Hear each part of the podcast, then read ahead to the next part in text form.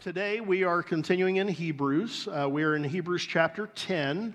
We're going to look at verses 19 through 39. If you uh, have your Bible, you can go, go ahead and turn there. It'll be up on the screen here in just a minute. Uh, as I did last week with uh, chapter 9, I encourage you to read the sections of chapter 10 that we're not going to cover today in the message. Uh, there's certainly a lot of good stuff there.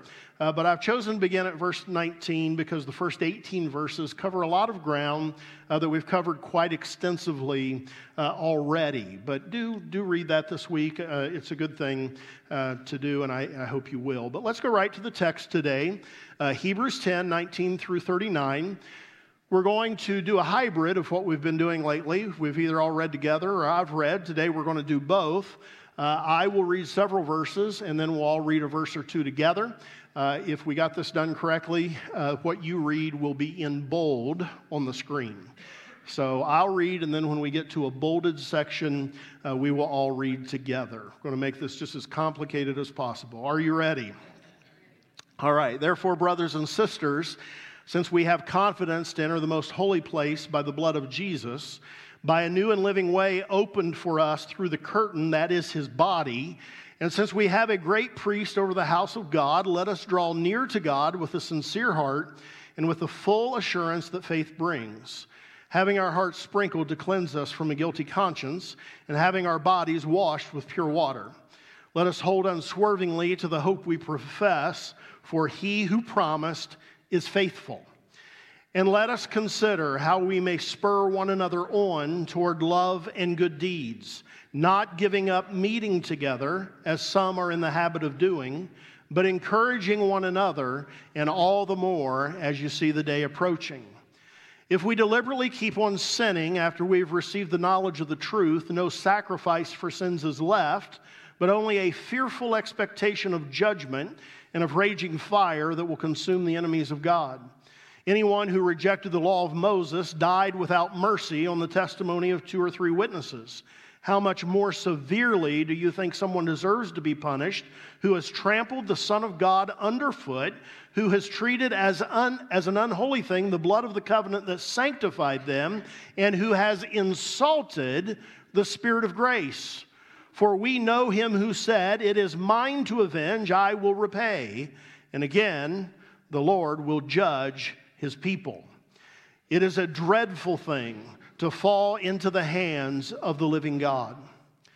Remember those earlier days after you had received the light when you endured in a great conflict full of suffering. Sometimes you were publicly exposed to insult and persecution. At other times, you stood side by side with those who were so treated. You suffered along with those in prison and joyfully accepted the confiscation of your property because you knew that you yourselves had better and lasting possessions. So do not throw away your confidence, it will be richly rewarded. You need to persevere so that when you have done the will of God, you will receive what He has promised. For in just a little while, He who is coming will come and will not delay, and but my righteous one will live by faith, and I take no pleasure in the one who shrinks back. But we do not belong to those who shrink back and are destroyed, but to those who have faith and are saved. Can you say amen to the Word of God? So let me remind us, as I have so frequently, uh, of the context of what we're doing here yet another time. The recipients of Hebrews included many who were being tempted to turn away from faith in Jesus and to turn back to the law and to turn back to the Jewish traditions of the Old Covenant. All of Hebrews has been an appeal to people to not do that but instead to stay committed to Christ, to hold on to Him, to actively resist drifting away from Jesus, to refuse the temptation to turn away from Jesus. The author of Hebrews has provided argument upon argument for why turning away from Jesus would be such a horrible decision. And we'll see more of those arguments as we go through our text. And all of the arguments have been rooted in this truth Jesus is better. Jesus is better than the law. Jesus is greater than the law. Jesus is superior to everything that came before him. As I've noted many times throughout this series, our temptations today in 2022 in the United States are very different from the original readers of, of Hebrews. But many believers today are facing temptations to turn away from Christ, and many are in increasing numbers or believers are facing uh, just a lot of distractions and busyness and life pressures that set us up to not necessarily make a conscious decision that we're going to turn away from Jesus, but, but we just start to drift away from Him. And one of the key things we see in today's text is that the writer reminds the believers that they have a role to play in each other's lives that in the midst of the temptation that some are facing, other believers have a responsibility to help those believers stay faithful to Christ and to stand strong against temptation. It was true then, and it's true today, that believers need each other. We are not meant to walk this journey of faith alone, we are meant to do it together with our brothers and sisters, with the family that we were born into when we received Jesus as our Savior and our Lord. Let's acknowledge that both then and now, the church is a messy place. It is a messy place. You know why it's messy? Because people are messy. You remember what we learned a week or two ago that the problem with the old law was the people? The church is a messy place because it's full of people. But no matter how messy the church is, believers still need the church. Believers still need each other. We are to be a help to each other when temptation comes. And so our text tells us to encourage one another. Look at verses 24 and 25 again if you have your Bible. Let us consider how we may spur one another on toward love and good deeds, not giving up meeting together as some are in the habit of doing, but encouraging one another, and all the more as you see the day approaching. We are to spur one another on toward love and good deeds. To spur someone is to prompt them to do something, to nudge someone in the right direction. Uh, think of. Uh, you know, a cowboy. And, and what's a cowboy wear on his, on his boots? He wears spurs. And, and it's a metal spike that's worn on the back of a boot, and it's used to urge the horse to move forward. To spur someone on toward love and good deeds is to urge a person to move forward toward uh, those things rather than to turn away from them or, or, or refuse to continue moving forward. It's, hey, Move, move on. Get, get going. Fellow believer, get moving.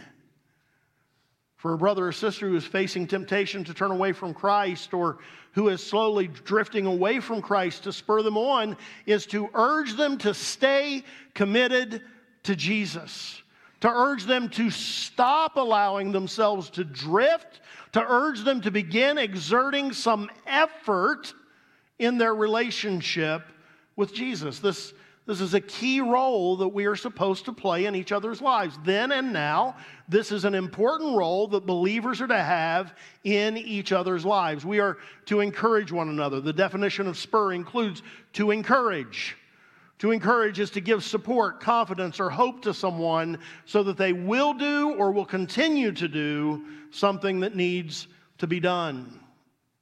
It is, in a sense, to speak courage into another person's life so that they'll continue with something that they're tempted to give up on, to speak courage into another person. We are to encourage one another. It's an interesting responsibility. And I think that often what believers consider as encouragement is actually sympathy or empathy. Things like this I understand how you're feeling right now. That is really difficult. The experience you've had, that is really rough. Or a compliment. You really led that ministry well. You really did that thing with excellence. Now, don't misunderstand, those are forms of encouragement as we commonly use and understand the word. Those are good things. But the truest sense of the word is what we see here in Hebrews to urge someone to keep going, to, to urge them to do something that, that they're not doing or they're tempted to stop doing, to impart support, confidence, hope, so that you'll keep going in, in this context, so that you'll remain faithful to Jesus. It's to give courage to move forward with Jesus when one is tempted to turn away or is allowing themselves to drift away. And we're supposed to do this for each other. It's extremely important that we do it. It's a huge part of why God has put us together. It's extremely important. And in verse 25, the author of Hebrews writes that we need to be encouraging one another all the more as you see the day approaching. Now, there is some debate about how we should understand this reference to the day. Some believe it refers to the defeat of Jerusalem by Babylon in AD 70, so that it's really a, a reference to a, a, coming trial, a coming difficulty.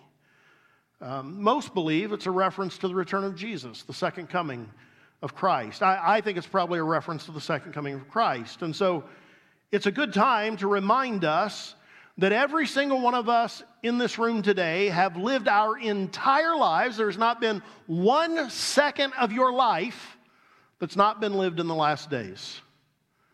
We are in the last days. The last days began with the first coming of Jesus, and the last days will culminate with the second coming of Jesus. But both of these views uh, have good applications. Both of these views are, are okay to embrace. We should always be encouraging one another forward in our relationship with Jesus because he is coming again. And we should always be especially careful to encourage one another forward in our relationship with Christ when unique challenges and pressures and difficulties and persecutions come our way between now and the return of Jesus. So we're to encourage one another.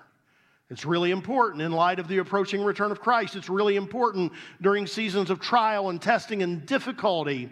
And in the midst of these instructions to spur one another on and encourage one another, we read this Spur one another on toward love and good deeds, not giving up meeting together, as some are in the habit of doing. Evidently, this was not just a 21st century problem with Christians. It, it, it's been a problem the whole, the whole time. The whole time. Even in normal times, evidence suggests that more and more believers are deciding that regular meeting with other believers is a take it or leave it thing.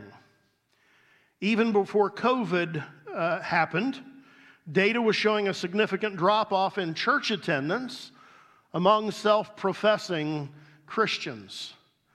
Some studies have shown that the average Christian attends worship two and a half times per month. Some studies have shown, and I actually think these are the more recent studies, have shown that the average Christian is in church 1.7 times a month, less than 50% of the time. And COVID, of course, has just made this worse.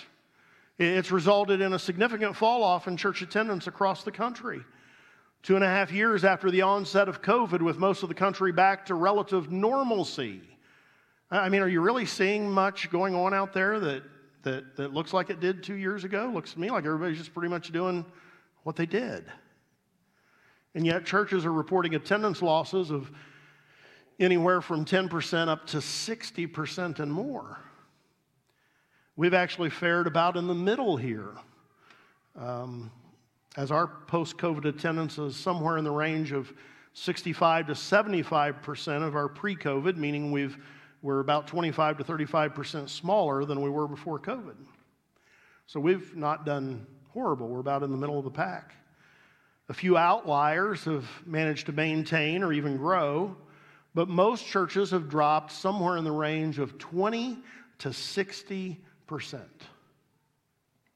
I spoke with a friend in Michigan that's part of a very good Bible believing, Christ honoring church, and he said that they are at 50 percent of their pre COVID involvement in the church.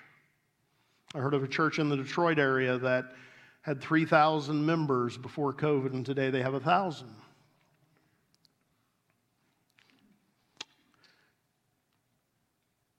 There are significant negatives for believers when this happens. That those who have forsaken regularly assembling together are not properly considering, and that if any of us are in the 1.7 times a, a month, that we're not properly considering. A big one is exactly what we're talking about here today loss of the spurring on effect of regular interaction with other believers. That's a huge loss. If there was no other downside, that's a, that's a big enough one that, that this is not the way it should be. Gaps in the continuity of systematic Bible teaching. You know, we've been in a series now for, for weeks, months. If you're only here 1.7 times, you're missing a lot of stuff that is in the Word for you to get. And you can say, well, I can get it at home. But are you? Are you? Inability to commit to serving in Sunday ministries. And I didn't write this. This like I, I pulled this from somewhere. And keep that in mind with this next line I'm going to read. Inability to commit to serving in Sunday ministries, especially children's programs. Moving right along. Um, impact on children who miss the regularity of involvement in their weekly Sunday groups. You can't do anything much worse for a Christian child than communicate that 1.7 times a month is sufficient. Increase in the workload on the committed core who are faithfully there week by week, and the committed core says, Amen. general discouragement of the rest of the church family who miss out on the fellowship of friends. You realize your absence isn't just about you. Like, we all want you to be here because we like you and we benefit from you. Poor example to children and less mature Christians. Man, we all, like, this seemed like a really upbeat Sunday, and all of a sudden it's just looking somber. Remember, I didn't write this. A general devaluation of the Lord's day, weakening of overall connection with and commitment to the local church family, and enhancing the privatizing of faith. Three or four years ago, I saw, I think it was a little John Crist skit of a person refusing to go to church because they could just do it in virtual reality in their own home. And so they had the virtual reality uh, little, whatever you call it, on. I'm good with precise terms. The device on. And here's, here's what it showed. They would start with a certain worship and they would say, I, I don't like that worship. So they just they just flipped to another church that was showing a different kind of worship. Oh yeah, I don't like that one either, so they flip flip to a different one. And then the message would come on and they wouldn't like that message, so they'd skip over to someone else that was preaching something different. And then in the middle of the message, a roommate called out, Hey, I have some lunch in here. And so they just threw the device to the side, went and had lunch, and abandoned the whole thing. Something like that. I might have got a few details wrong. That, that is not just a little skit anymore. That is happening. People are privatizing their faith. I'll take this worship from this church as I watch from home because I like that better, and then I'm going to skip over here and listen to this world class preacher because I like him better than the guy that preaches at that place where I like the worship. We're just privatizing. Privatizing. All right. Well, moving on. This is not how it's supposed to be. Christianity is done together, it is done in community. We need each other. So, hear me clearly today. There are valid reasons for missing church vacations, having to work, sickness, and so on. I want to make sure you hear that because I'm about to miss church before too long. And as you reflect back on this message, I want to make sure that you heard me say there are valid reasons to miss church. Vacations was in there, all right? But on average Sundays, when those things are not conflicting, believers should be gathering together on Sunday mornings. It should not be a question that needs to be asked Are we going today or not? If you don't have one of these legit conflicts, the answer should always be We're going. That's just the default position. If you're a twice a month attender here, not because you have to be, but just because that's what you choose, I'm just appealing to you today. Okay, I'm never going to get in your face about this. I'm never going to call you up at your house and say, you know, you've only been here twice this month. What's going on with you? I'm never going to do that. But I do challenge you today. I appeal to you to commit to attending every week that you're not taken away for a good reason. You see, even if you don't see it right now, and sometimes we walk through seasons of our lives where we don't see what I'm about to say. We don't believe what I'm about to say. But even if you don't see it, you need the church. Even if you do not feel it, you need the fellowship of other believers on a regular basis. And even if you're finding right now the whole thing to be annoying, and you're finding people to be disappointing, you still need to participate in the life of the church. And it needs to be a decision that you make once and for all and you never revisit. Because if it is that kind of decision in those moments where you're not feeling it, you've developed a habit and you'll just keep doing it, and that's what's good for you to do. You need other believers to spur you, to encourage you to stay committed to Christ, to hold on, to resist the temptation of the enemy you're much more likely to drift away from Jesus or even intentionally turn away from Jesus when you neglect assembling together. Assembling together is not the only means, but it is the primary means by which we spur one another on and encourage one another. It is indispensable. So now let's consider what our text tells us about how we're to encourage one another, the things toward which we are either to encourage one another toward or encourage one another away from. Here's the first one. We should encourage one another. We are meant to encourage one another away from apostasy. Away from apostasy. That's what turning away is. It's apostasy. Verses 26 through 31 offer very pointed warnings about apostasy. I'm not going to spend a lot of time here, but I do want to highlight a few things. The author notes that under the law, anyone who was guilty of unrepentant idolatry, so, so they were worshiping a false God and they were not repentant for it, they would be put to death on the testimony of two to three witnesses. So if they were guilty of idolatry and they were unwilling to repent of it, there were no more sacrifices for them under the old covenant. They could be put to death. And so the author notes this, and then he asks this very uh, pointed, sobering question How much more severely do you think someone deserves to be punished who has trampled the Son of God underfoot? Who has treated as an unholy thing the blood of the covenant that sanctified them? And who has insulted the Spirit of grace? Verse 26 references deliberately sinning after receiving a knowledge of the truth.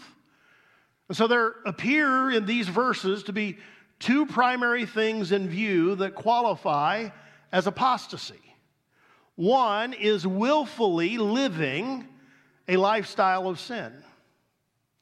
Many commentators believe that this doesn't just mean situations where a believer has a struggle with a besetting sin, and of course, we all hope many of us hope that, you know, that is not the case because a lot of us struggle with besetting sin, even though all sin is willful, and even though besetting sin is often an ongoing thing.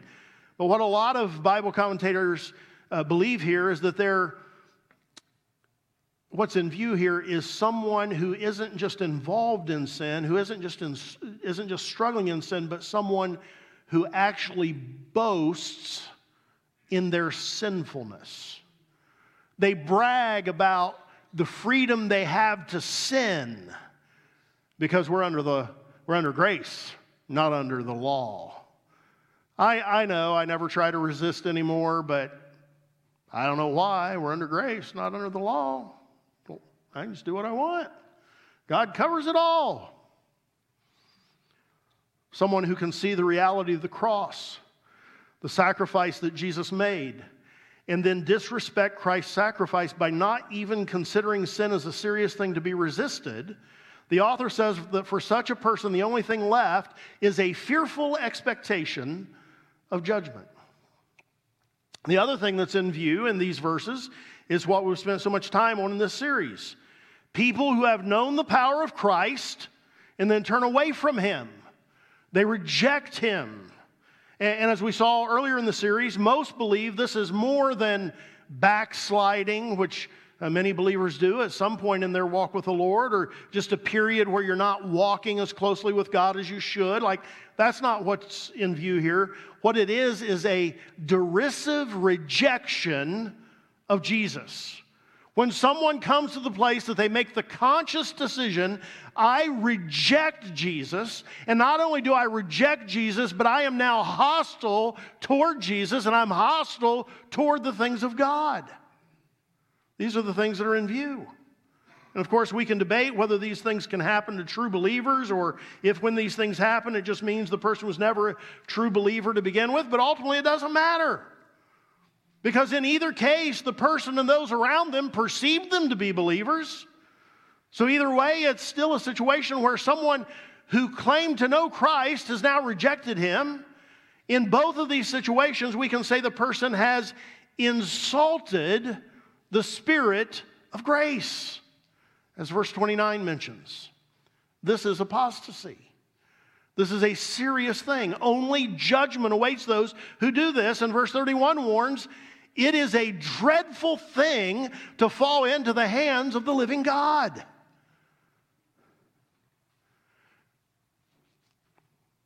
Jesus is our friend.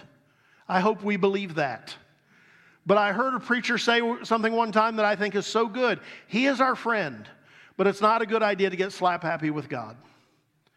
It's not a good idea to take your friendship with Jesus casually, disrespect that friendship, ignore that friendship, ghost that friend. This is apostasy. It is a dreadful thing to fall into the hands of the living God. We are to encourage one another away from this outcome, away from apostasy. We're to help each other stay on the path to challenge each other when we're getting a little too casual with God's grace. Hey, brother, I think you're a little too casual about that sin you keep, keep saying you're struggling with. Let's, let's take that a little more seriously and try to walk away from that thing this week, okay? You, you know, sometimes, I don't know if you've ever noticed this, but uh, I'll just admit I've noticed this in some of my own accountability relationships. You say you're being accountable to each other, and what you're really just doing is reminiscing about all the bad things you used to do and how much fun you had.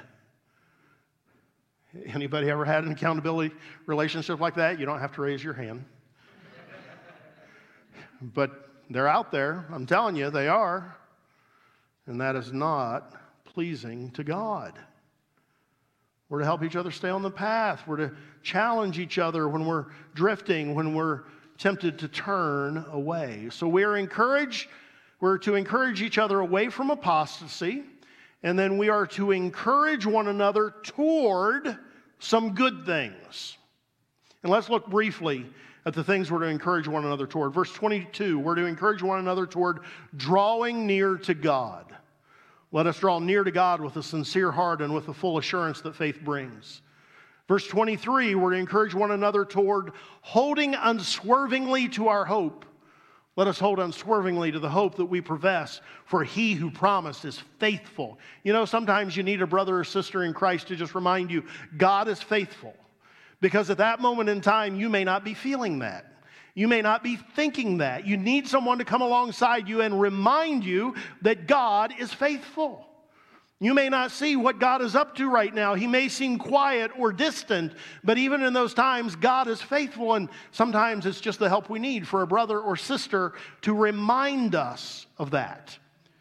On that day that's coming when we will know even as we are known, we are going to see and we are going to know once and for all that God has always been faithful to us, even when it looked like we could not find him. And so we hold on to that hope and we encourage each other to hold on to that hope. Verses 32 and 33 were to encourage each other to remember how we previously persevered.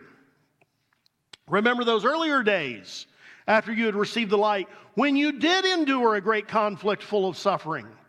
Sometimes you were publicly exposed to insult and persecution, and other times you stood side by side with those who were so treated. And so we come alongside each other and we say, hey, look, you have endured difficulty before and you've remained faithful. You can do it again. You, you did it that last time, you can do it another time. Previous hardships don't, uh, previous hardships didn't cause you to turn away. Don't let this hardship cause you to turn away. We encourage one another, we speak courage into each other. Verse 34, we're to encourage one another to remember we have better and lasting possessions. You suffered along with those in prison and joyfully accepted the confiscation of your property. Think of this. Joyfully accepted the confiscation of your property. Why? Because you knew that you yourselves had better and lasting possessions than the ones that you lost. Matthew 6, 19 and 20, Jesus taught us don't store up for yourself treasures on earth where moth and vermin destroy and where thieves break in and steal, but store up for yourselves treasures in heaven where moth and vermin do not destroy and where thieves do not break in and steal. One of the best things that could happen to believers in 2022 is to really, deep down in our spirit, believe what we say we believe that this life is not all there is. We don't have to get it all now. We don't. If we suffer loss in the here and now, we know that we'll get it all back in a hundred times more in the next age. And we are to encourage one another with these truths. Verses 35 and 36. We're to encourage one another to hold on to our confidence in order to encourage one another toward persevering. Don't throw away your confidence, it will be richly rewarded. Keep your confidence in God. Even if you don't see the reward now, you will be rewarded. It is a certainty. Keep your confidence in God. We encourage one another this way. You need to persevere so that when you've done the will of God, you'll receive what He has promised. All who persevere to the end receive the promise. All who persevere to the end receive the reward. And so we're to come alongside one another and say, You can do it. You can do it. Keep going. Keep going. Don't give up. You can do it. Maybe you've uh, seen video of uh, someone running a marathon and, and they're sort of in the last stretch of the marathon and, and they're like barely getting one foot in front of another and the video will show a family member over to the side but you know behind the, the whatever it is the ropes or the, the barricade that keep the uh, spectators from getting into the street and you'll see them running alongside shouting out encouragements to their loved one. You can make it. You're almost there. You can do it. You've gone this far. You can finish it. Keep going. We're to be like that for each other. We call out encouragements. You're almost there. You can make it just a little bit further. I saw a video this week. I think it was kind of an old video, but it was really, really good and touching. It was of a, a, a young man who was running a race, and on the last lap of the, lap of the race, he fell and he injured his foot. And, he got up, and of course, everybody passed him by, and, and um, he wasn't going to you know, he wasn't going to win. He, he, he wasn't going to place. He was going to be the last one. And yet he got up and he, he just kept moving toward the finish line. And he's, as he came around the last lap, his dad came running out of the stands, ran out onto the track, put his arm around his son. Security was trying to stop the dad, and he was like, Get away from me!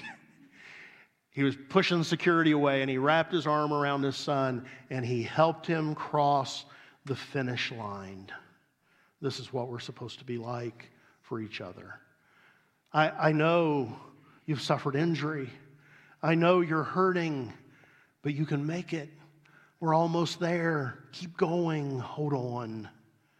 And finally, verse 37, we're to encourage one another to live in, to live in anticipation of the return of Christ. Verse 37, in just a little while, he who is coming will come and will not delay. Friends, Jesus is coming. He really is. Paul told us in Thessalonians to encourage one another with these words Hold on, Jesus is coming. Don't give up. Jesus is coming. We need each other. We're to prioritize meeting together. We're to spur one another on. We're to encourage one another, especially in light of the fact we're living in the last days, especially in light of the fact that we're living in consequential times that test men and women and conspire to encourage us to give up.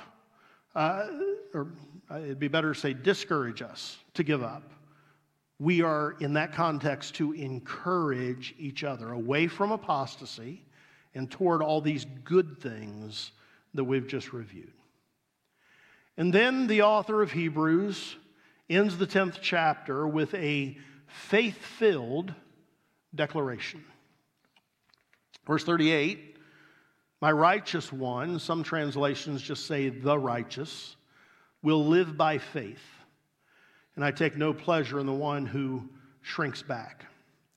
And then verse 39 is this ending faith filled declaration that the author spoke over the recipients of his letter, and that by faith, I am speaking today over every person in this room. And here it is we do not belong to those who shrink back and are destroyed, but to those who have faith and are saved. Keep in mind that this was written to people who were at risk. The outcome was not known yet as to which way they would go. And so it is a faith filled declaration over some people who were at risk of turning away. I don't know this by direct knowledge, but I just know it because it's true in any group of people, any group of Christians of any size. This is a true statement. There are some here today who are at risk. You are at risk of drifting, you are at risk of turning away.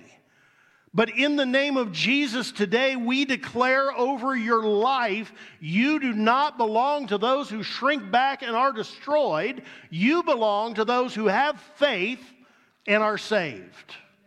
We declare that over you today. We claim it in the name of Jesus. This is a great prayer to pray over a loved one who maybe isn't walking with the Lord as they should. Maybe they're coming under the influence of forces that are trying to entice them away from Jesus, maybe a son or a daughter or a husband or a wife. Pray, declare in faith that they do not belong to those who shrink back. They belong to those who have faith, who persevere, and who are saved. When you're feeling weak and vulnerable yourself, pray it over yourself. God, I come to you today in the name of Jesus. And I pray that I do not belong to those who shrink back, but I belong to those whose faith endures and they're saved. I'm not going to ask you to raise your hands, although I really want to. But is there anybody here today willing to acknowledge that you've been drifting? Anybody willing to acknowledge that you're facing some temptation to turn away? Are you willing to own up to that? Let's be honest with yourself. I see some hands. Anybody else want to own up to that?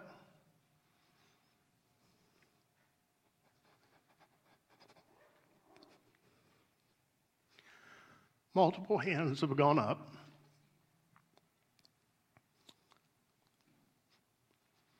When I said I wasn't even going to ask for hands to go up. This tells you something about the depth of the struggle that believers are facing to turn away. Every one of you who raised your hand, and those of you who didn't, but, but you would have if you were if you were asked to. Today we pray over you. We declare over you.